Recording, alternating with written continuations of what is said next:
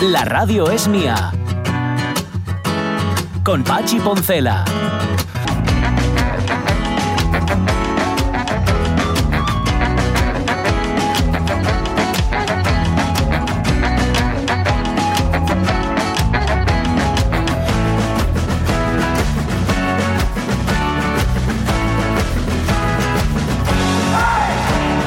Las 11 y 7 minutos de la mañana, claro, cuando no se hacen las cosas bien desde el principio, pasan estas cosas que me pasan a mí, que no solo me pasan a mí, sino que le pasan a más gente. Que es que cuando haces una cosa mal, una obra mal, por ejemplo, luego tienes que repetirla. O sea, primero es la molestia de la obra, todo, monto aquí un casetón, ya os lo conté ayer, el casetón este de ventilación que tienen aquí puesto arriba del centro comercial, lo pones en el sitio que no tienes que ponerlo, mm, eh, tienes luego que picar el suelo para quitarlo eh, y luego colocarlo en otro sitio distinto. Con lo cual, lo que estamos viviendo enfrente, de, de, qué, ¿de qué disfrutamos? De la obra previa, o sea, de cuando se hace la obra, de la primera, o sea, de la que está mal hecha. Segundo, de cuando hay que reparar para quitarla, del, del quite y luego de la puesta otra vez, o sea, en el otro sitio distinto. Con lo cual, es todo, todo son ventajas. O sea, Claro. yo no le veo no más que ventajas. Pero, os hacéis amigos, eh, establecéis una relación, se acaba eh, creando una intimidad y Pero os si echan de menos. intención, no era mi intención. Yo no sé, acá, ¿qué voy a hacer? ¿Asomarme a la ventana como, como, un, como un loco y empezar a gritarles y todo eso? Alguna vez eh, lo tengo hecho, pero claro, ellos gritan más que yo. Esto, además, esto es otra cosa, porque las, las obras, mm, al margen de que estén bien, mal hechas o regular, tienen siempre un componente de griterío. Sí. Ya no es que haya solo ruido de máquinas, sino que como hay Sí. tanto ruido de máquinas, Ujú. las personas que trabajan con ellas se dedican a gritar. Gritan más es que tú sustos. y su Sí. martillo es más grande. Sí, sí, su partido mucho más grande y su perforadora y todo. Así Todo, que de todo, usted. todo, todo. Sí, bueno, ni siquiera, pero si no me oyen, ¿quién les voy a tratar de usted? Si no saben que existo. Y las veces que me hice ver, no me veían, no, no me notaban. ¿Quién soy yo? Una hormiguita comparada con la obra pública. Bueno, que en este caso no es pública, es obra privada. Las cosas como Claro, son. tenías la mayor parte oculta y así Ay. sabe. Ya, ya, es por eso. Em, bueno, luego va a venir Pablo de María, pero se lo va a traer eh, Rubén Martínez. Sí, sí, porque como. Sí, ya sabéis que Rubén es eh, eh, autófilo, auto. Sí, autófilo, sea, es- es, eh, muy fan de Aute. Ujú. Aute tiene la Ah, canción esta del cine y él se dedicó mucho al cine y además con, Sí. con buena fortuna. Y, y Pablo de María, sabéis que es quien nos ha regalado y ha regalado sobre todo a la gente de Oviedo una cantidad de veladas maravillosas, Sí. algunas a la luz de la luna, incluso, Incluso. pero todas con Ujú. pantalla grande. Sí. Todas con pantalla, eso sí, con grandísimas películas. Bueno, pues vienen hoy juntinos Rubén Martínez y Pablo de María. Em, que no sé qué le parecerá a Ramón Redondo, porque Rubén Martínez está entrando en territorio cinematográfico, territorio cinéfilo. Cuidado, ¿eh? Cuidado. Sab- hay- Sabéis que hay una rivalidad latente entre ambos dos, entre Rubén Martínez y Ramón Redondo. Estos dos o acaban íntimos Yo o, creo que sí. o- o no se hablan más que con miradas No. de esquina a esquina de la Hay habitación. buen, hay buen rollo, hay buen rollo porque lo he visto yo. Hay como cierta agresividad, pero es de mentira. Es como esta agresividad entre hermanos. Se miran con contrapicados. Sí, Eh, sí. En efecto, ponen una luz cenital de estas y, y Pericales, eso es. Bueno, sea como fuere, preparaos porque nos van a hablar de Radar, que llega con Sí. un montón de títulos. Sí. Octubre, noviembre y diciembre en todo su furor.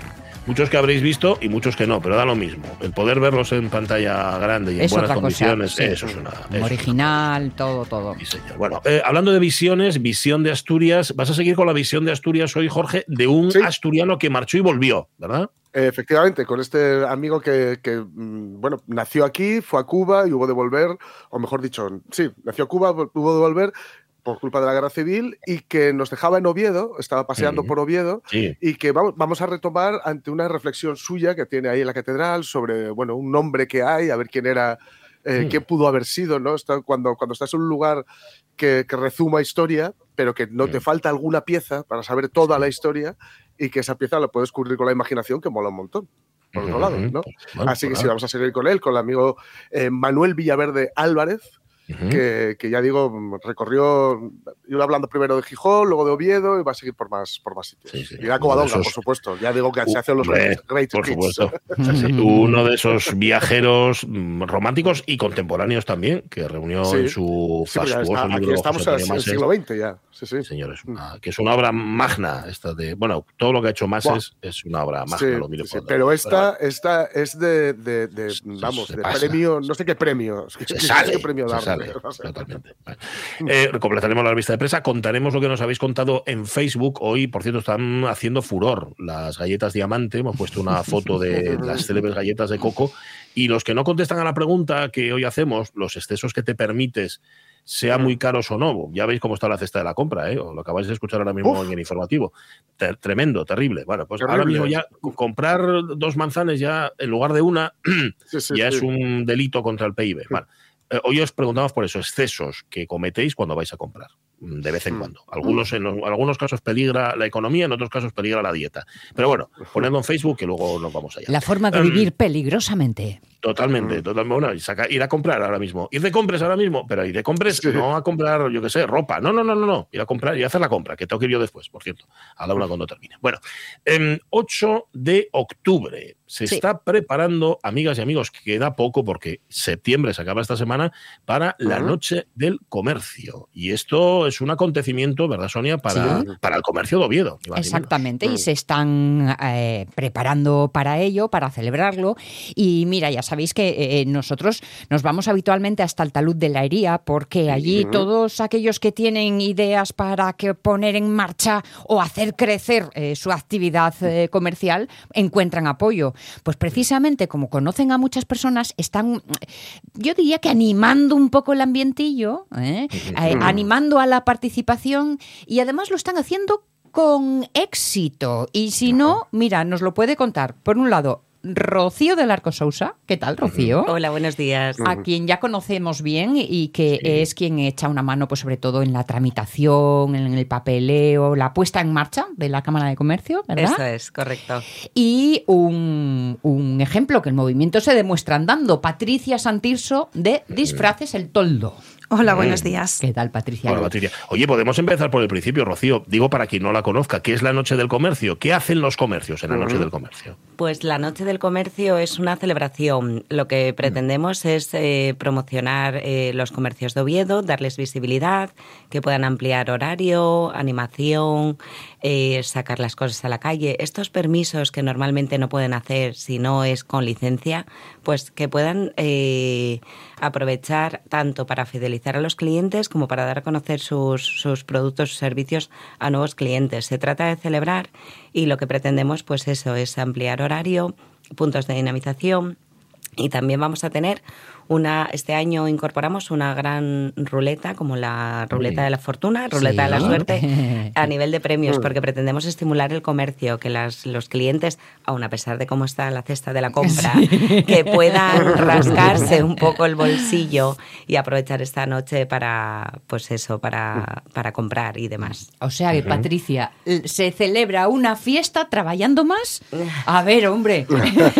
bueno, el trabajo sí, sí es con alegría y con fiestas siempre se hace mejor. Nosotros, por ejemplo, el año pasado eh, hicimos una propuesta y pusimos una carpa en la calle, pusimos luces, sonido, hicimos una fiesta para nuestro público infantil de Halloween, con pintacaras, con globos, fue un éxito total. Y eso es algo que normalmente para poder hacer pues te requiere una cantidad de, permisos y de papeleo que nunca lo llevas a cabo al final. Y creo que es una gran manera de dar las gracias a nuestros clientes por seguir año tras año ahí. Y mira que organizar fiestas es algo que Patricia Santirso lleva en el ADN propio de su, de su local. No solo en el ADN, sino, Patricia, hazme un favor, volteate y muéstrame tu espalda. Especialistas en fiestas. Ah, eso es lo que pone. Su camiseta llena de globos dice esto. Pero, además, especialistas en fiestas desde, desde hace cuántos años. ¿Sois a lo mejor, bueno, voy a, voy a aventurarme, la tienda de disfraces y organizadores de fiestas más, más veterana de Oviedo. Si no lo sois, en ello estáis, desde el 86. Sí, llevamos 38 eh, años. De hecho, mi padre se le, se le, conocía como el rey del carnaval. Hombre, con ese título ya, ¿eh? eh vendedores de, de, mm, disfraces. Y esto de organizar fiestas, mm, ojo, que esto ha sido nueva incorporación, ¿no? Así es, durante la pandemia eh, aprovechamos nuestro retiro en casa para formarnos y ampliar nuestro portfolio de productos y ahora estamos especializados en, en la decoración con, con, globos. Somos artistas con globos. Los hemos formado y titulado y de hecho la propuesta que traemos para la Noche de Comercio para este año es totalmente Ah. diferente. Nos, nos han dado la oportunidad de ponernos en un punto de dinamización y vamos a ofrecer un fotocall gigante hecho con globos. ¡Ay, qué Ah, qué chulo! guapo. ¡Qué chulo! Hay Estamos que llevar de repuesto que se pinchan, ¿eh? Siempre, siempre llevamos de repuesto. ¿Qué significa, Rocío del Arco, eso de puntos de dinamización? Bueno, pues se trata de atraer a los, a los clientes, ¿no? Tenemos desde música en directo, Ah, vale. pasarelas de moda, tenemos degustación, tenemos brindis, tenemos, bueno, la ruleta también, que es eh, donde los clientes con todas las compras que hagan van a poder canjear sus tickets y llevarse un regalo. Se refiere a donde puntos donde más se concentran los comercios y puntos clave de Oviedo para poder atraer a la gente. Se trata de una noche del comercio para celebrar y lo que queremos es que haya movimiento, ¿no? Nos ponemos de gala para, para esta noche. Que por lo que leí, a veces nosotros vamos a donde está la dinamización y a veces es la dinamización la, que, viene hasta a donde vamos nosotros, ¿no? Exacto, exacto. Lo que se persigue es que la gente se mueva, que se promueva, bien captando nuevos clientes, bien fidelizando a los que ya tenemos, pero dar ese punto de, de visibilidad a comercios que a lo mejor no tienen ese espacio y hacerlo todos a la vez, ¿no? Porque juntos somos más, entonces sumamos juntos. Y disfrutar juntos une mucho. Exacto, exacto, También, exacto. también. ¿Y ¿Es fácil o es difícil, Rocío, convencer a los comercios de que participen? Igual hasta tenéis demasiados. Pues mira, que- curiosamente eh, superamos número de comercios que tenemos inscritos este año. Como siempre, las iniciativas a veces eh, cuesta arrancarlas, ¿no? Porque la gente no sabe muy bien cómo va a ser, si va a funcionar, si no me va a funcionar. Y este año pues hemos tenido un mayor número de inscripciones. Sí que es verdad que luego la gente deja las cosas para el último momento. Cuando hablamos de tema de propuestas, Bueno, claro. somos nosotros los que tenemos que andar un poco detrás de ellos.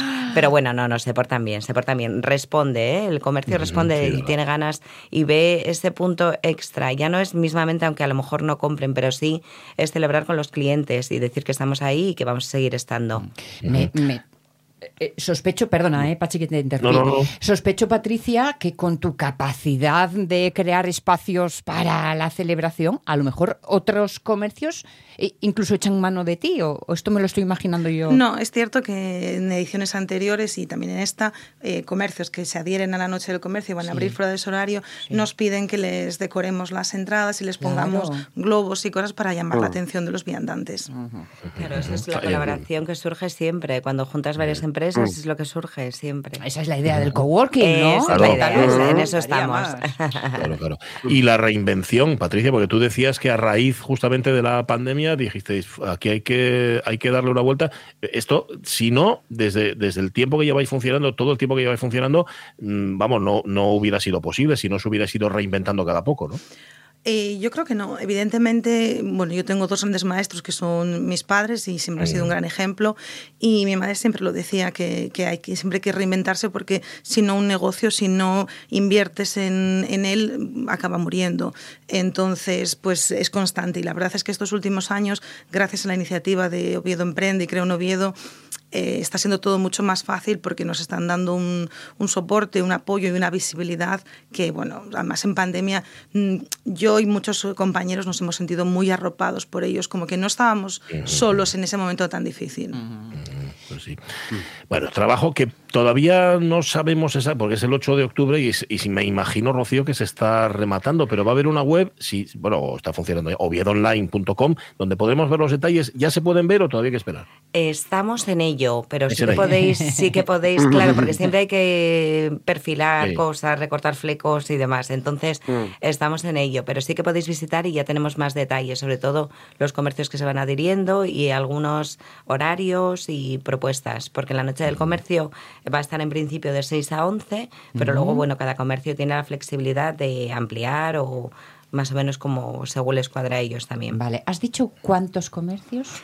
Pues creo que estamos en 130 aproximadamente. Sí, sí, sí, sí, sí. Aquí hay que contar los que faltan, no Hay los que, están. eh, exacto, exacto. Sí, sí, sí. La respuesta es bastante exitosa, sí. Los que están, y supongo que cada vez más, porque estaba pensando en tu trabajo como, como mediadora para toda la burocracia de ponerse en marcha y tal y cual.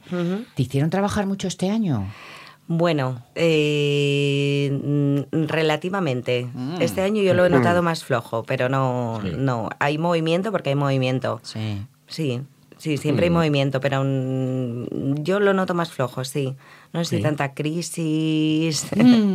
eh, de circunstancias externas que a lo mejor la gente se lo piensa dos Retraimiento, ¿no? Claro. Sí, un poco, un Es, poco. es un paso atrás para coger impulso, nada se más. forma. Yo creo que simplemente se están formando, se siguen formando Bien, y oye, bien, así bien. ya con más conocimiento ya se ponen en marcha. Claro, Como el claro. ejemplo Quedan tres meses eh, todavía de años, o sea que esto Sí, sí, puede sí. repuntar.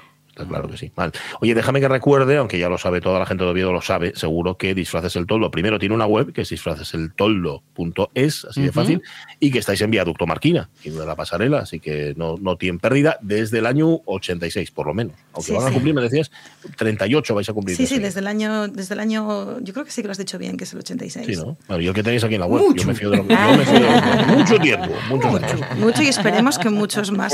Sí, eso es. Seguro que sí. Esperemos que sea un éxito esa noche del comercio. Lo contaremos aquí en la Radio Mía. Acordaos, oyentes de la Radio Mía, 8 de octubre. Gracias, Rocío del Arco. Gracias, Patricia Santirso, por haber estado con nosotros. Gracias, Gracias a a vosotros. Es que se me la- quiebra la voz. ¿Veis que se me quiebra la de la emoción? Sí, señor, sí, señor. Estaba De pensando pensar- que si la, Ay, de salir la empresa eh, de Patricia tiene éxito, eso implicaría que Oviedo somos una ciudad muy disfrutona y que montamos sharaos en cuanto nos dejan. Sí, señor. O Es, sea es- que- es- es lo que tiene la globalización. que hace falta un globo. Que es para- posible, que es posible. Siempre- no, no, que hacen falta globos, digo, para, para globalizarse. Para algo Qué fundamental. Vais ahí al toldo y encontráis globos y lo que. A la esquina. 11 y 23 minutos de la mañana, se para José, se para que nos vamos a completar la revista de prensa. Venga. La radio es mía. Yo tenía un compañero de clase en el cole ¿eh? que mm, no le interesaba especialmente la, lo que, la historia, entonces no lo estudiaba y, y en el examen pues él volcaba más o menos lo que le sonaba pues de ir a clase. Al escribir de oídas pues te puede pasar que Erasmo de Rotterdam torne en el asno de Rotterdam.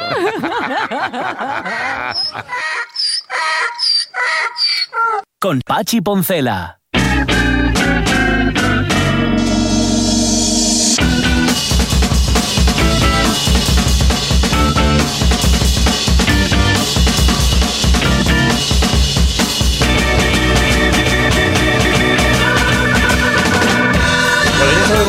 Mundial en Qatar, porque nos lo acaba de decir Jorge Alonso hace un momento, y que va a ser la última oportunidad seguramente de ver partirse los cuernos entre sí a Ronaldo y Messi, es decir, de berrea allí en, en Qatar. Sí. Luego el exhibicionista que entró desnudo en Valencia en el, en el juzgado, que no, no era nudista, sino exhibicionista, esto lo aclaramos es. si hay alguna duda, y el heavy metal que llega este fin de semana a la Viana con los madrileños Saratoga. Vale, em, tenemos tres titulares más para contar, ¿a cuál mejor? Vamos con el primero.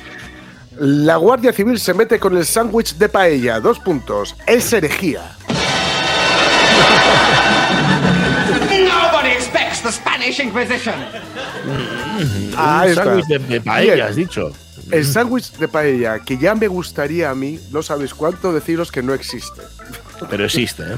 Pero existe. Ya. existe. Em, quien haya ido a Inglaterra alguna vez, bueno, a Inglaterra hay más países, pero en Inglaterra Sí. es especialmente abundante, habrá visto la cadena de supermercados Tesco. Como por aquí yo creo que no los hay, pues yo al menos No. no conozco ninguno, pues podemos decirlo, podemos citarla. ¿no? Vale. Bueno, los Tesco em, tienen un poquito de mala fama. eh, Ujú. ¿Vale? Pa- Porque eh, parece ser que tiene que ver con ciertas marcas que, que- que, bueno, mm, eh, no son precisamente especialmente cuidadosas con el medio ambiente, tal, pero por supuesto a la, a la fuerza Orcas es muy baratín, es muy barato todo lo que hay. Y al parecer, al parecer ahora ofrecen un sándwich de paella. Bueno, ¿Vale? si, si lo que ellos llaman paella, o mejor dicho, paella, Bueno, ya, Paella. ya suele ser bastante desagradable. pues, pues imaginaoslo con, entre pan y pan, bueno, o lo, o lo que sea aquello, ¿no? Entonces, ¿qué, qué ocurre? Que la Guardia Civil, ¿sabéis esto que, se, que ahora últimamente, bueno, tanto la Guardia Civil como la Policía Nacional, de hecho la Policía Nacional, eh, quien lleva las redes de la Policía Nacional estuvo en un podcast maravilloso que se llama El hilo del yogur, sí. ahí hablando, Eh, cu- ¿vale? Cuidado que ya no está ahí, ¿eh? Que ya cambió. Ah, ya no. ya no está la ya policía, estuvo, Ya no está la policía, Claro, es verdad, es Mira, verdad. pues igual está la Guardia Civil, mira. Y, y, pues bueno, lo- vieron la foto y lo pusieron así, un poco en plan de broma, es herejía. Sin embargo, la prensa británica, porque Hmm. dice que esto, lo de, lo de, lo de la Guardia Civil metiéndose con el sándwich de paella es poco la punta del iceberg, habla de una inquisición española contra la cadena Tesco, que es la que vende el famoso sándwich de paella. ¿no? En fin, Ajá. no, no diría yo tanto como inquisición española, eh, que ya está bien con la bromita de Inquisición Hmm. Española. Sí. eh, Ya, están ellos puros para callar. pero, eh, mira, mm, comer sándwich de paella. y- Eso, eso- eso merece una, una condena, yo creo, de la ONU.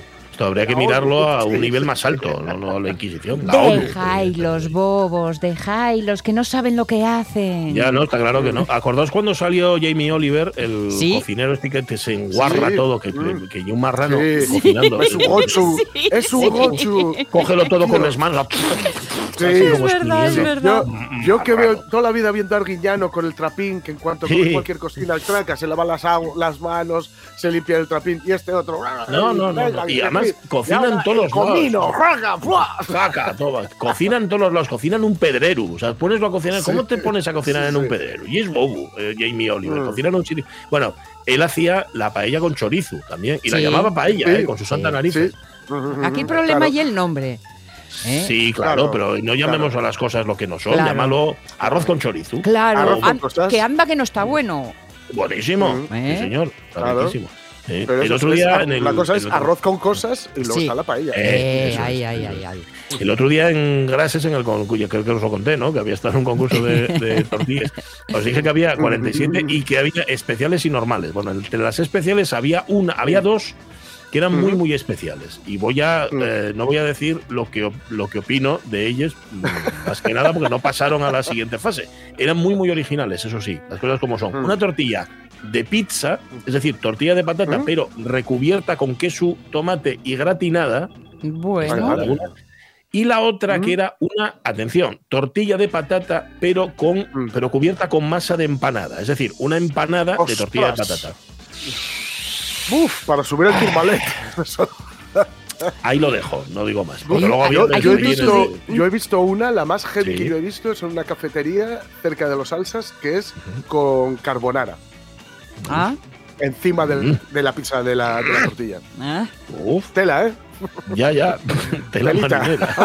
Cuando, cuando nos ponemos tan imagi- imaginativos, em, Mm. de pronto uno tiene que dar un salto y, y ir Mm. a la básica básica de nuevo Sí, claro. y volver a relajar.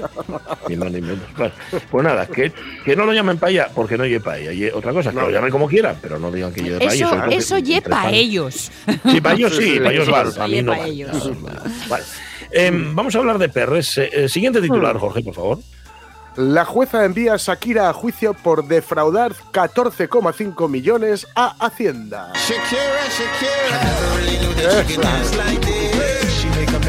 Es la jueza llamando, ¿no? A, a Shakira. Eso es. Crecen los Es el- enanos a Shakira, ¿eh? Es el Bedel lo que sea del juzgado, ¿no? Shakira, Shakira, pase por aquí. Hace usted. Pase por aquí que tiene unas cositas. En fin, la audiencia de Barcelona deberá poner fecha a la vista oral después de que el artista rechazara un pacto con la fiscalía. Así Mm. que, eh, a ver, esto le puede salir muy bien, muy mal o regular. Eh, otros Ajá. casos que se me vienen en la cabeza, por ejemplo, eh, en Barcelona, Leo Messi, eh, que tuvo una- un problema también con Hacienda, eh, aceptó inmediatamente mm, pactar la, digamos tal, porque seguramente era menos de lo que, de lo que Claro. eh, no había, de lo que había defraudado. Pero bueno, ella no lo ha aceptado y de mano, pues bueno, ahora le está pidiendo 14,5 millones a Hacienda. A ver cómo, cómo dices que no te diste cuenta. Está en vacas flacas total la pluvitina, ¿eh? Sí, sí, sí, probitina, todo y toca. Lo, Sí. de, lo de Piqué no sé muy bien qué Sí, parte, en qué parte tiene ya que ver. Ahora los 14 millones y medio, que ella Yo, tiene algo que yo ver. lo tampoco, pero que pague. Mm. Que- sí, sí, sí, eso es verdad. Que pague, que pague.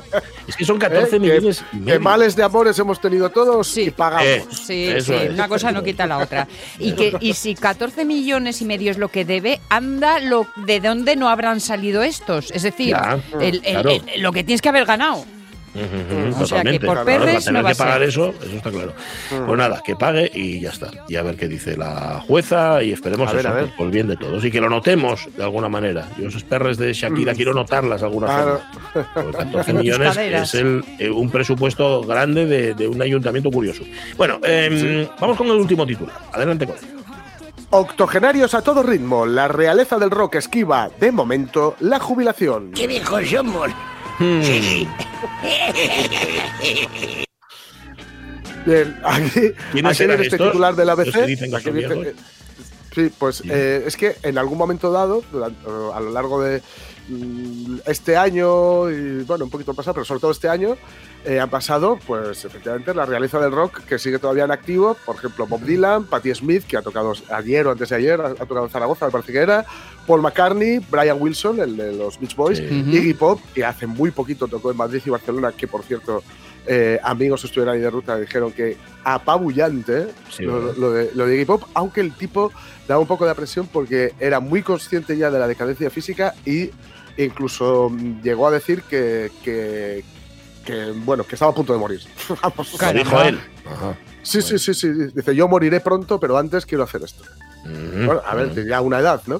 Y bueno, no se nos olviden los Rolling Stones, que estuvieron también hace relativamente poco, estuvieron por aquí, por España, claro, que se mantienen en activo y en plena forma, dice, con giras, grabaciones y actividad musical constante. Esto tiene una parte muy buena, que es que esta gente es, pues eso, muy buena y tiene un muy buen legado y está muy bien que lo defiendan en directo, y tiene una parte un poco más regular, que es que eh, hay que ir aireando la cima.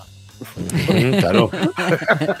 Hay un tapón ahí. Sí, te, un pa- tapón. te Claro, pareces, te eh. pareces a aquel ministro japonés que salió en la tele diciéndole a, los, a, las, eh, a sus vecinos mayores, hay que ir Mm. muriendo, Hay que ir muriendo. hay que ir muriendo, No, amigos. En, en es- en este caso lo que hay que es un poco dejando hueco para que, bueno, eh, en fin, eh, haya, haya savia nueva, ¿no? Y, y de esto vamos a hacer aquí una reivindicación que ya es habitual, que es que también era bueno promocionar eh, el- en las televisiones, en los medios de comunicación, música, ser posible en directo, información de grupos, etcétera, etcétera, etcétera, porque no, eh, no todo va a ser internet, en internet está todo, es bueno que alguien te lo filtre y te lo explique un Sí, poquitín claro.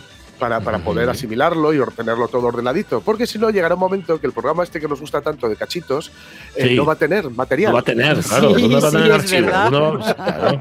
Porque claro, llegará un momento que lo de la bola de cristal y, y, eh, la edad de oro, etcétera, etcétera, se acabará Claro. y, a ver qué ponemos. Cachitos de cachitos. Sí, sí, sí. Claro. Pero vamos. Pues nada, eh, nos alegra por ellos, eh, que sigan vivos y sigan en activo, pero Sí, vamos sí. a ir despejando el, ¿Eh? el panorama. Vale. 11 y 33 minutos. Aprovechamos que está despejado, en efecto, que no hay bruma, que se ve bien para echarle un vistazo a Asturias. Será después de que José se pare cuando nos vayamos, eso, a nuestra efemeridona asturianona. Vale. La radio es mía. Si no había médico, claro. Ya tiene que eh, me haber. duele el muslo. Pues, ah, pues, pues, no sé, vamos a mirarte en el muslómetro. A ver si está bien o no. Echa reflex, bebe agua con azúcar, les decía. Con Pachi Poncela.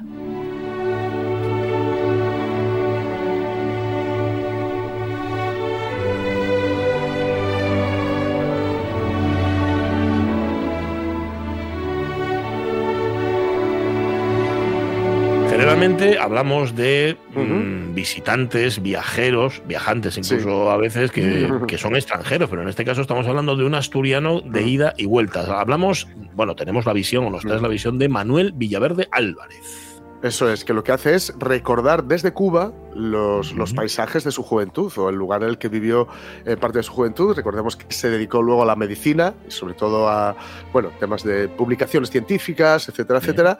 Pero también, pues bueno, como alguien que no pudo volver a la, a la tierra, ¿no? a la tierrina, por, bueno, por no haber apoyado, ya, ya decíamos el otro día, que no es que se significara especialmente eh, durante el golpe de Estado ni la guerra civil, pero sí que, bueno, pues no estaba de acuerdo pues, con eso, con el golpe de Estado, ni con el franquismo, ni con la falange, etcétera. Y bueno, previo paso por París, pues luego volvió a La Habana y no volvió más por, no, no llegó a, a visitar de nuevo Asturias, de nuevo, de modo que habla desde el recuerdo, pero con una precisión mm, envidiable, Ujú. la verdad, Ujú. eh, envidiable. Y vamos a retomarlo, vamos a retomar un poquito de- como lo por donde estábamos la semana pasada, ¿vale? Para que recordemos esta, esta, digamos, esto que él elucubraba, ¿no? Eh, dice que en una de las capillas, estamos hablando de la Catedral de Oviedo, Sí. está el panteón de los antiguos reyes de Asturias, después de Pelayo. Solos en aquel recinto que destila humedad frente a los sarcófagos de piedra donde descansan las cenizas de aquellos soberanos, hemos sentido la sugestión de aquellos tiempos de la Reconquista tan fuertemente como en la misma gruta de Covadonga, que como digo luego visitaremos también. En el centro de este panteón hay un sepulcro cuya inscripción nos dice que pertenece a un joven llamado Itacio. Y él se preguntaba, Itacio, ¿eh? Itacio. Y él se preguntaba, ¿quién sería este joven? ¿No habéis sentido nunca esa intensa curiosidad evocadora frente a esos sepulcros en que yacen personajes que hace muchos siglos que vivieron y de los que no sabéis más que el nombre que la piedra os dice? ¿Sería algún compañero de Pelayo en la epopeya? ¿Algún servidor de aquel familia comido por un oso en una infortunada expedición, expedición cinegética? ¿Algún amigo eminente de los monarcas, prudente consejero, confesor sagaz, justicia cruel, trovador ingenioso?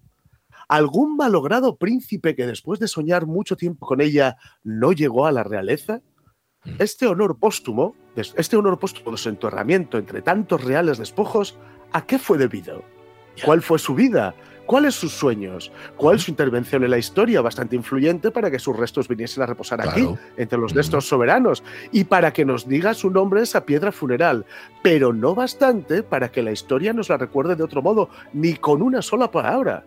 Mm. ¿Y cuántas acciones así se habrán realizado en el mundo que han influido acaso decisivamente en los destinos de la humanidad y cuyo recuerdo la historia ha perdido, que ya no será posible conocer nunca y no formarán, formarán parte sino de esta otra historia no escrita, más interesante, sin embargo, para los que sepan leerla, la que no se halla en los libros, sino que hay que leer con los lentes maravillosos de la fantasía que atraviesan la distancia y el tiempo, en estos rincones de las viejas iglesias, de los ruinosos castillos, donde el pasado se arremansa.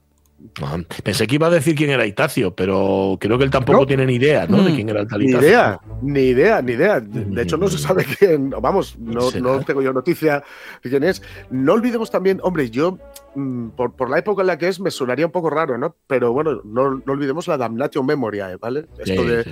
De borrar, aunque en este caso no se borró el nombre, sino lo que hizo. Ujú. normalmente, normalmente la cosa era borrar el nombre y sus hechos, etcétera, etcétera, ¿no? Pero bueno, él continúa diciendo, en la Cámara Santa, un joven canónigo nos ha enseñado las reliquias.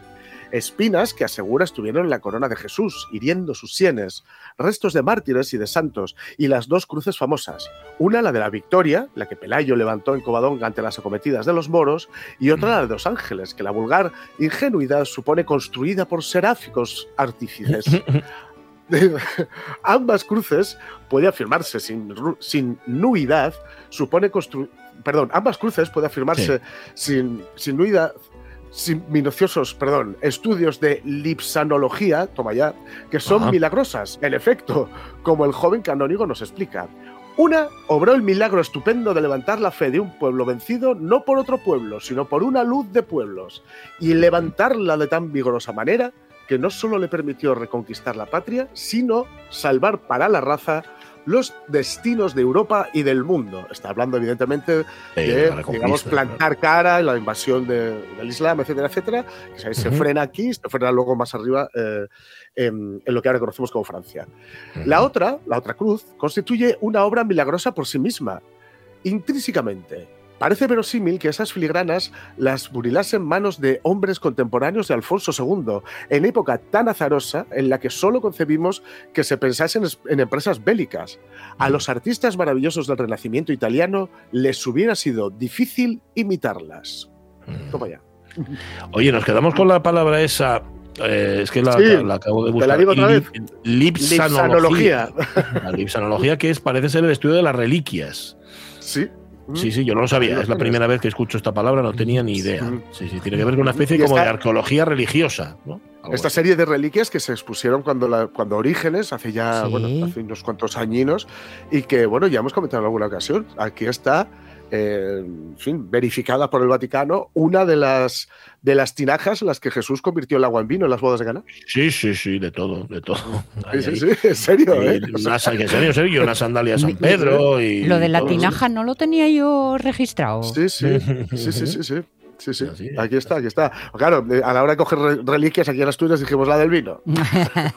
Mucho mejor, no había de sidra. Sí, la- pero de- yo estoy segura que reun- reunimos todas las tinajas que hay por ahí guardadas Buah. y vamos, Bueno. las bodas de Canaán. Y Astillas de la Veracruz llegamos a la luna. Sí, sí, Sí. sí, también, también, también. Total, total. Pero bueno, ¿Qué, qué más nos Eh, cuenta, don Manuel? A ver. Sí, venga, sigue cosas. comentando, dice, si no un convento, dijérase Oviedo por lo menos, uno de aquellos pueblos españoles en los que las familias, recluidas en recios edificios de blasonado portalón, aguardaban pacientes día tras día, años tras año, a que tornasen el esposo o el padre aventurero, capitán de los tercios de Flandes o conquistador de tierras de Indias. ¿Y acaso hay algo de esto, en efecto, todavía perdurando, deslizándose historia abajo a través de los siglos? Porque en el alma inquieta y vigorosa de esta raza astur sigue encendida la tentación de la aventura, y el asturiano de hoy gusta, como el de ayer, de ir en busca de fortuna. ¿En busca acaso solo de emociones, atraído por el imán de lo desconocido, a lugares más remotos, a Cuba, a la Argentina, a Chile, a México, a Brasil, a los Estados Unidos, a Australia, hacia los cuatro puntos cardinales? Pero de Asturias y Galicia cuesta trabajo concebir cómo hay nadie que emigre. Es como si alguien, habitando los floridos campos de Italia, gozando de la capua deliciosa, se decidiese a abandonarlos sin que armas enemigas llegasen a hacer el éxodo forzoso. ¿Cómo es posible que estas gentes, sin que se les obligue, dejen estas tierras de encantamiento y magia, la profunda hermosura de estos campos incomparables en los que la naturaleza se ha esmerado en poner las, las bellezas mejor acordadas y la más emocionadora poesía? Chateaubriand comparó a Galicia y Asturias con Suiza y acaso la superen, si no en magnificencia, en profundidad melancólica y en íntimo encanto. Asturias y Galicia se os ofrecen con la naturalidad de sencillas pastoras, sin ningún amaneramiento que perturbe la ingenuidad de sus gestos y sin ningún afeite que manche la sana belleza de sus fisonomías. Claro, mm, no olvidemos que él tuvo que marchar. Sí, claro. Claro, claro. Él tiene una visión mm, romántica. Claro, mm, Claro, se acuerda de lo que decías tú al principio, de, dónde, de dónde creció, ¿no? Claro. Claro, claro, muy idealizada y claro, por eso pregunta de cómo alguien sin que se le obligue se va de ahí, ¿no? Porque a él, claro, él tuvo que marchar obligado y Sí. bueno, también mucha gente marchó obligada por, por una tal hambre de la que había que huir, ¿no? Sí, sí. Totalmente. Bueno, venga, que todavía no. Yo creo que para un piquillín, Vale. un, un parrafín, venga. Vamos a, a entra- a adentrarnos entonces en su siguiente parada, que es Covadonga. Vamos a hacer aquí una pequeña intro. Dice, las montañas astures, desarrollándose con lenta proporción desde las más apacibles vegas hasta las cresterías más afiladas, que se ensalzan y superponen armónicamente, llegan a sus ingentes osadías en los picos de Europa, que no desmerecerían ante las cumbres alpinas. No digáis que el hombre no es un buen embajador. No, no, ¿eh? no, no, no se le ocurra, ¿eh? Vamos. Dice, los valles tienen una brillante suavidad de pana verde, esto me encantó, la de la pana Mm. verde, que hasta que la nieve no la viene a cubrir con su albura, muéstrase salpicada de millones de multicolores florecillas, como si formase un solo e inmenso jardín. El invierno, cubriéndolos con su manto nevado, dará la impresión de esas cuidadas damas de casa burguesa que, pasados los días de recibo, cubren con blancos lienzos los muebles de sus salones para mejor conservarlos. Toma. Qué bien, qué, metáfora tan buena, ¿eh? Qué metáfora ¿Eh? tan buena. Qué, Ahí lo qué- qué guapo, sí, señor. Qué guapo. Vale, Eh, vale dejamos, a- lo dejamos a las puertas Vale. de Covadonga, ¿vale? Venga, lo dejamos vale. ahí. Sí, lo dejamos ahí en el, en el- en el valle flipando con todo. Eso sí, sí, y totalmente flipado. Está, se, se le, se le nota, se le nota. además. Vale, Sí. em, ¿tienes una música de esas con, que Sí, sí, compartes sí, que ya son sabéis que belleza siempre pura? los miércoles que, hace- que damos la vueltina por Asturias, pues acabamos con un poco de belleza local. Y esta belleza local no podía ser otra que la canción de la que ayer hablamos. Hombre. ¡Emborráchate! Cuando el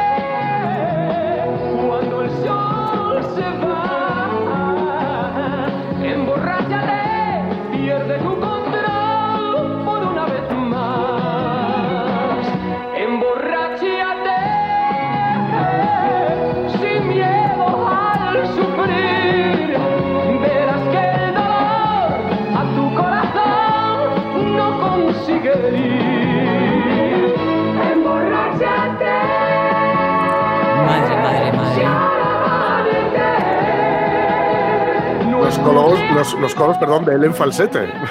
Ah, Es el mismo, claro. Sí, sí, Claro, sí, claro. Porque es A Tino ver quién le Casal. sigue, ¿no?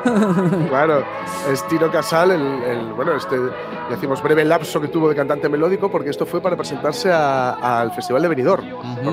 Hizo esta lección de Emborráchate.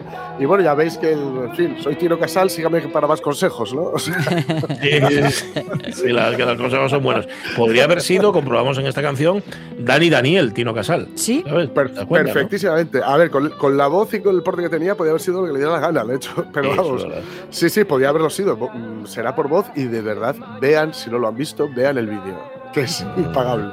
Ahora, mismo lo estoy viendo, vídeo en blanco y negro, por supuesto. En blanco y negro, en blanco y negro, y él con, pues eso, con la pinta de cantante melódico, el pelo así como medio, ¿cómo diría yo? Cardado, ¿no? Cardao, Cardado, todo así, cardao, sí. En los pantalones medio de campana, ¿no? Y el porte así de galán sudamericano, ¿no? Latinoamericano, algo así. Pero paseando y tal, y con un paisano que está bebiendo de un porrón. Bebiendo del Pues se porrón, sí señor, estoy viendo Sí, ahora sí, mismo. y- claro, claro. Y luego él se pone a escanciar, no le falta de nada. No, no, no, totalmente. Le falta el color, lo único. Eso, yo creo que habría que colorearlo este vídeo. Habría que darle.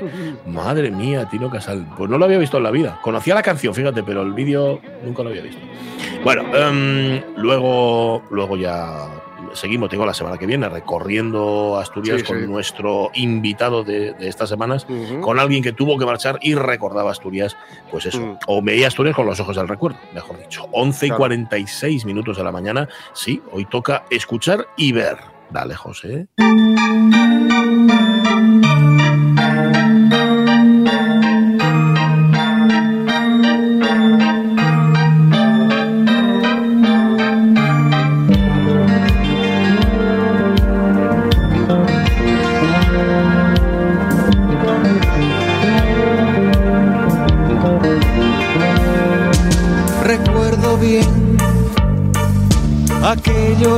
400 golpes de trufo y el traveling con el pequeño desertor Antoine Duanel. Playa a través, buscando un mar que parecía más un paredón. Hola, Rubén Martínez, ¿cómo estás? Muy buenos días. Cine, cine, cine, cine. Muy bien, estoy muy bien, muy, muy contento de, de que pongamos auto otra vez. Bueno, pero está en tu mano. Sabes que esta sección es tuya. ¿sabes? Si quieres poner aute durante los 15 minutos, puedes, ¿eh? Perfectamente. No- Eh, Es mía, pero además eh, hablé con Ramón y está encantado de, de que me metan Sí. en el cine, ¿eh? O sea, que no Ah, vale, vale. No, no, si estáis de acuerdo, yo lo que no quiero son rencillas, guerras fratricidas en las radios mías. Eso ni hablar. No, no, no. Ra- Ramón dijo que tenía que haber una sección de cine todos los días. No dijo eso, pero bueno. Sí, sí, sí, me lo dijo a mí. Lo dijo con la boca pequeña. Bueno, no lo sé, no lo sé, no nos vamos a meter en eso. Bueno, pero claro, tú podrías hablar de cine mucho, pero te has traído al mejor para hablar de cine. Sí. Hoy está aquí con nosotros Pablo de María, director del Festival Saco y Radar eh, de Cine. Y de todo. Eh, Hola, Pablo de Pablo. María, ¿Qué tal? ¿cómo estás? Pablo, Buenas. Como, sigas así, Pablo, vamos a tener que empezar a saludarte por Don Pablo. Pues lo que Sí, me sí, faltaba vas a necesitar un apellido compuesto, ¿no? Don Pablo, Don Pablo Sí. de María y Canal. de todos los santos. De todos los santos. Bueno, también te digo una cosa, lo decíamos al principio, ¿cuántas veladas de cine te debemos, Pablo de María? Unas cuantas, ¿eh? Cuidado. Pues unas cuantas, sí. Si echamos cálculos, bueno, pensando por ejemplo lo que sería 2022 cuando termine, pues no sé, unas 150, 160, no lo sé, por ahí. Solo, eh, eh, claro, con- contando todo. Y bueno, y las que Madre vienen mía. ahora, porque octubre viene, viene llenito, ¿eh?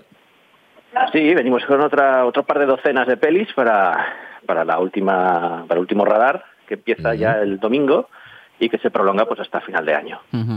Y, y para que no sean así títulos al de Balu, que se dice aquí en Asturias, eh, pues hacéis como um, unos cuantos ciclos para organizar, ¿no? Para, para centrar un poco el tiro y la mirada también. Cinco ciclos. Sí, eh, inauguramos además colaboraciones que con voluntad también de que permanezcan en el tiempo. Una de ellas es con Filmoteca Española.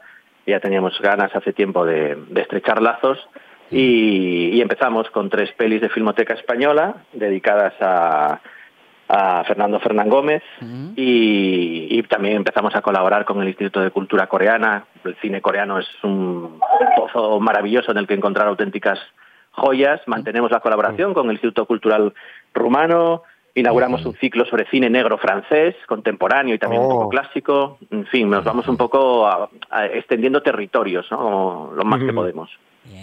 Vale. Oye, que no quiero yo que monopolicemos nosotros, porque luego nos riñe Rubén y dice, no me dejáis preguntar, yo quería haber hablado con Pablo. Rubén, por favor, pregunta lo que quieras. No, no, yo, yo no riño nada.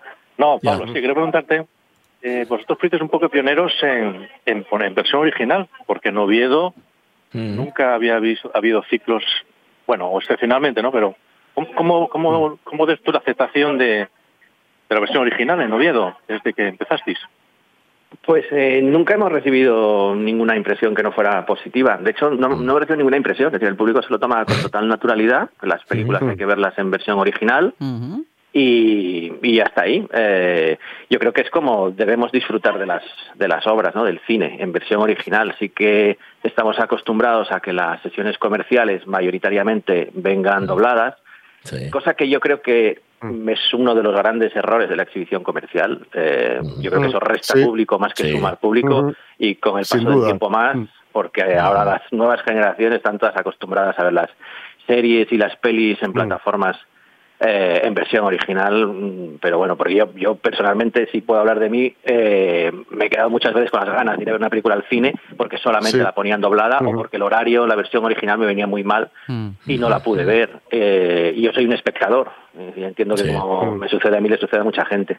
Sí, sí. Y es algo en el caso del verano que ponemos las pelis dobladas, algo que, que siempre me surge y me genera muchas dudas. No sé si el Mm. verano también sería apropiado pasarnos ya a la versión original con subtítulos. Algunas lo hemos hecho, la fábrica de armas, ponemos las pelis en versión original, pero, pero la recepción es, eh, bueno, es, eh, es normal. Las pelis se ponen en su idioma con subtítulos en castellano y a todo el mundo le parece bien. O sea, que no Ajá, hay bueno, la verdad es que Pablo, Pablo de María es muy joven, muy joven, las cosas como son. Que te estoy imaginando a ti como joven cinéfilo y, y viviendo esa situación a la que hacía referencia Rubén. Madre mía, ¿dónde veo yo una película en versión original Mm. subtitulada? O cuando empezaste a aficionarte al cine te daba un poco igual, Pablo. Luego, cuando empecé a ir al cine en Oviedo, pues todas las salas eran dobladas, porque además era no había tampoco soporte digital, era 35 y la mayoría de las exhibiciones que se hacían, Brooklyn, Clarín, Ayala, era todo doblado. Luego sí que con el tiempo descubres que eh, había un maravilloso ciclo en la segunda cadena de televisión, que era Cine Club, Ah, donde ponían las películas Club, sí, sí. Tenías que trasnochar un poco y luego afortunadamente apareció el del vídeo y podías grabar la peli y verla al día siguiente sin tener que quedarte hasta las 3 de la mañana. Si tuvieras- aquel ciclo. Si tuvieras más edad como hombre de Oviedo, te acordarías de los cines Palladium, que era el único cine donde se podían encontrar este, este tipo de, de copias y Mm. que además luego había Cineforum, había tal, había vidilla de cine, vaya.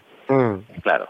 Eso es lo Eso no te tocó, ¿eh? Eso a ti no te tocó, eh, Pablo. A Pablo A no. mí eso no me tocó. No, no. Lamentablemente, porque seguro que hubiera sido muy guay. Ya, ya, hubiera estado estupendo. Eh, a ver, Rubén, dale, dale. Bueno, ya, ya, que ya que suena el nombre Palladium, a usted tocó en el Palladium, ¿eh? Ajá. Tengo que decirlo. Sí, todo, todo conecta con, con Aute. No, no, pero yo quiero preguntarle a Pablo, Pablo, la, la, la innovación un poco de este trimestre es eh, la colaboración con la cátedra Cohen, ¿no? A ver una, el documental de Mm. Leonard Cohen. Sí, nosotros tenemos una excelente relación con la Cátedra Cohen, ya hemos eh, colaborado con ellos eh, en Autorretrato, por ejemplo, pusimos en saco, fue una colaboración con la Cátedra Cohen y, y traemos un documental inédito que se ha visto muy poquito en, en salas, que habla sobre, bueno, pues sobre la figura de Leonard Cohen, que además aporta material que todavía no se ha visto y eh, yo creo que es importante también, o es valioso de alguna manera, que quienes estamos articulando propuestas culturales, en, en este caso en el marco de la ciudad de Oviedo y de Asturias, pues eh, establezcamos relaciones de colaboración ¿no? y nos apoyemos mutuamente porque así es la única manera de que las cosas se sostengan y que crezcan un poco. Oye, eh, eh, importáis de, de Corea, importáis de Rumanía, ¿vosotros qué les lleváis a los rumanos y a los coreanos? ¿Qué- qué- ¿Con qué Pues les llevamos, les llevamos algo muy valioso eh, que es eh, público.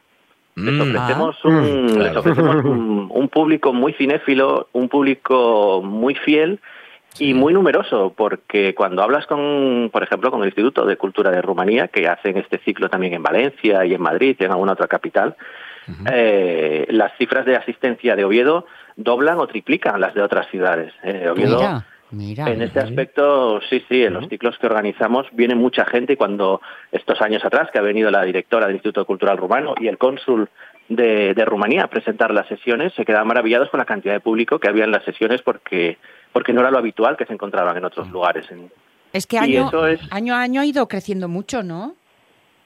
Sí, la pandemia nos ha hecho así un poco de frenazo como a todo el mundo, pero, pero bueno, hemos crecido mucho en público y estamos notando otra vez sí que estamos recuperando público eh, cifras casi prepandémicas. Entonces, bueno, pues poco a poco vamos allá. Es lo que nosotros ofrecemos, visibilidad a esas películas que, que se quedan a veces huérfanas de público y, y ellos, eh, bueno, pues en este caso estas instituciones culturales están encantadas porque las pelis funcionan muy bien y es esa la colaboración. Tú pones cine, yo pongo sala y público y lo pasamos bien. Está muy bien, está muy bien. Dale, Rubén. Pablo, ¿va a venir algún, algún director invitado en alguna de las películas o, o no está previsto? No tenemos presencia, ¿no? En este trimestre de radar no, no está prevista la presencia de, de cineastas, sí que haremos algo presentaciones puntuales de las películas. El domingo, de hecho, empezamos eh, el ciclo de cine polar, de cine negro francés, y estará la responsable de la Alianza Francesa presentando la, la sesión y el ciclo, con quien colaboramos para hacer esto. Eh, tendremos también presentación el día de la colaboración con la, con la Cátedra Cohen. Bueno, haremos alguna presentación puntual, pero más bien de ámbito doméstico. Oye, Pablo, yo, yo quería proponerte, porque es que no, no paro de proponértelo, pero un, un ciclo a Paco Martínez Soria, ¿no? ¿Cómo, cómo no? Bueno, de Sería momento empiezan con Fernando Fernán Gómez, va la cosa poco a poco. Bobu. Claro, pues sí, es que en Ta- en Tarazona hay un festival de cine y homenajes a Paco Martínez Soria. ¿no? Esto hay que hacerlo aquí. Bueno, a Pepe Isbert primero, que a Martínez Soria, si no te importa. Bonito. muy bien, muy bien. ¿Le rematamos o qué? Rubén. Sí, sí, Rubén. sí. sí. No, no te- ¿Cómo que no sí, sí? ningún- Remata. venga. Pero- pero puedes preguntar tú algo, ¿eh? Te dejo a ti ya. Ah, vale, Oye, vale. Pues yo eso, estoy eso, viendo, eso. estoy viendo la foto que, se dice, ¿eh? Se que dice, hay vale. en la en, en la web de la colaboración con Cohen y la foto de Cohen súper chula, ¿eh? con su guitarra, eh, con la funda de su guitarra, donde pone L Cohen Stranger Music. Está chula. Yo no lo he visto todavía. Bueno, eh, la Oye. locura. Eh, eh, Jorge, vamos a, vamos a ver si nos centramos. Jorge, ¿ibas a preguntar algo? Sí, sí, sí, sí, solo, solo una cosa. Sé que eh, trabajáis con, con cine tanto, bueno, tanto de ayer como de hoy, etcétera, eh, pero solo por preguntarle a Pablo, ¿qué, ¿cómo ves el hecho de que se esté estrenando ya directamente en plataformas? Bueno, eso es muy complicado, eso es muy complicado de gestionar porque las plataformas están generando un monopolio de producción, distribución y exhibición. Eh, eh, Bueno, hay mucha guerra entre festivales también. Hemos visto el caso de Venecia, que está abierta a cualquier película que venga de Netflix o de Amazon o lo que sea. Casos como Cannes, que son mucho más reacios a admitir pelis que vengan de plataformas. Es complicado en tanto en cuanto mm, se genera ese monopolio y ese monopolio también puede afectar a los procesos creativos. eh, porque si Netflix o no sé quién no te pone dinero y, y no haces la película al, al gusto de, pues entonces a lo mejor te quedas sin hacer tu peli. Y sobre todo con la reforma de la ley del cine, en la que las eh, producciones independientes se han visto muy perjudicadas y que se puede dar el caso de que una producción de Netflix con un montón de dinero sea calificada como producción independiente al mismo nivel que una película pues eh, de Oliver Lasky, ¿no? Por ejemplo. Entonces Sí, sí, sí, sí. es muy complicado, eso es muy difícil de, de valorar eh, Mm. y las plataformas no están por la labor de que sus películas se vean en Mm. salas, eh, sus, sus pelis son para plataforma directamente. Yo creo que que están. Ujú. Dime, dime. Que yo creo que es, que es tan evidente que quiere quedarse con todo que cada capítulo de la nueva de la spin-off de, de Juego de Tronos cuesta 200 millones de dólares. No hay, no hay eh, abonados en el mundo que hagan eso económicamente viable. O sea, les da igual palmar pasta con tal de finalmente acabar quedarse con todo. Es una gran estrategia económica y de, y de monopolio cultural y bueno, todos sabemos lo que significa, ¿no? Si, si manejas todo eso, pues estás generando también un discurso y estás generando unas dinámicas de pensamiento y de comportamiento. Es decir, es, la cosa tiene más calado de lo que aparentemente pueda parecer, ¿no? No es una cuestión de entretenimiento, estamos casi hablando de una cuestión de libertad de pensamiento y de capacidad de elección del público, que muchas Claro. veces no hay, porque puedes elegir entre todo el catálogo de Netflix, pero eso significa elegir entre un catálogo determinado, no entre todo lo que realmente hay en el mundo. Bueno, y acabamos hablando de Netflix, pero vamos a centrarnos en Radar y este octubre, a partir de ese octubre, otra vez, a darle caña al- a, los huellos y al gusto por el cine. Mm. Gracias, Pablo de María, gracias, Rubén Martínez. Vamos a abrazo.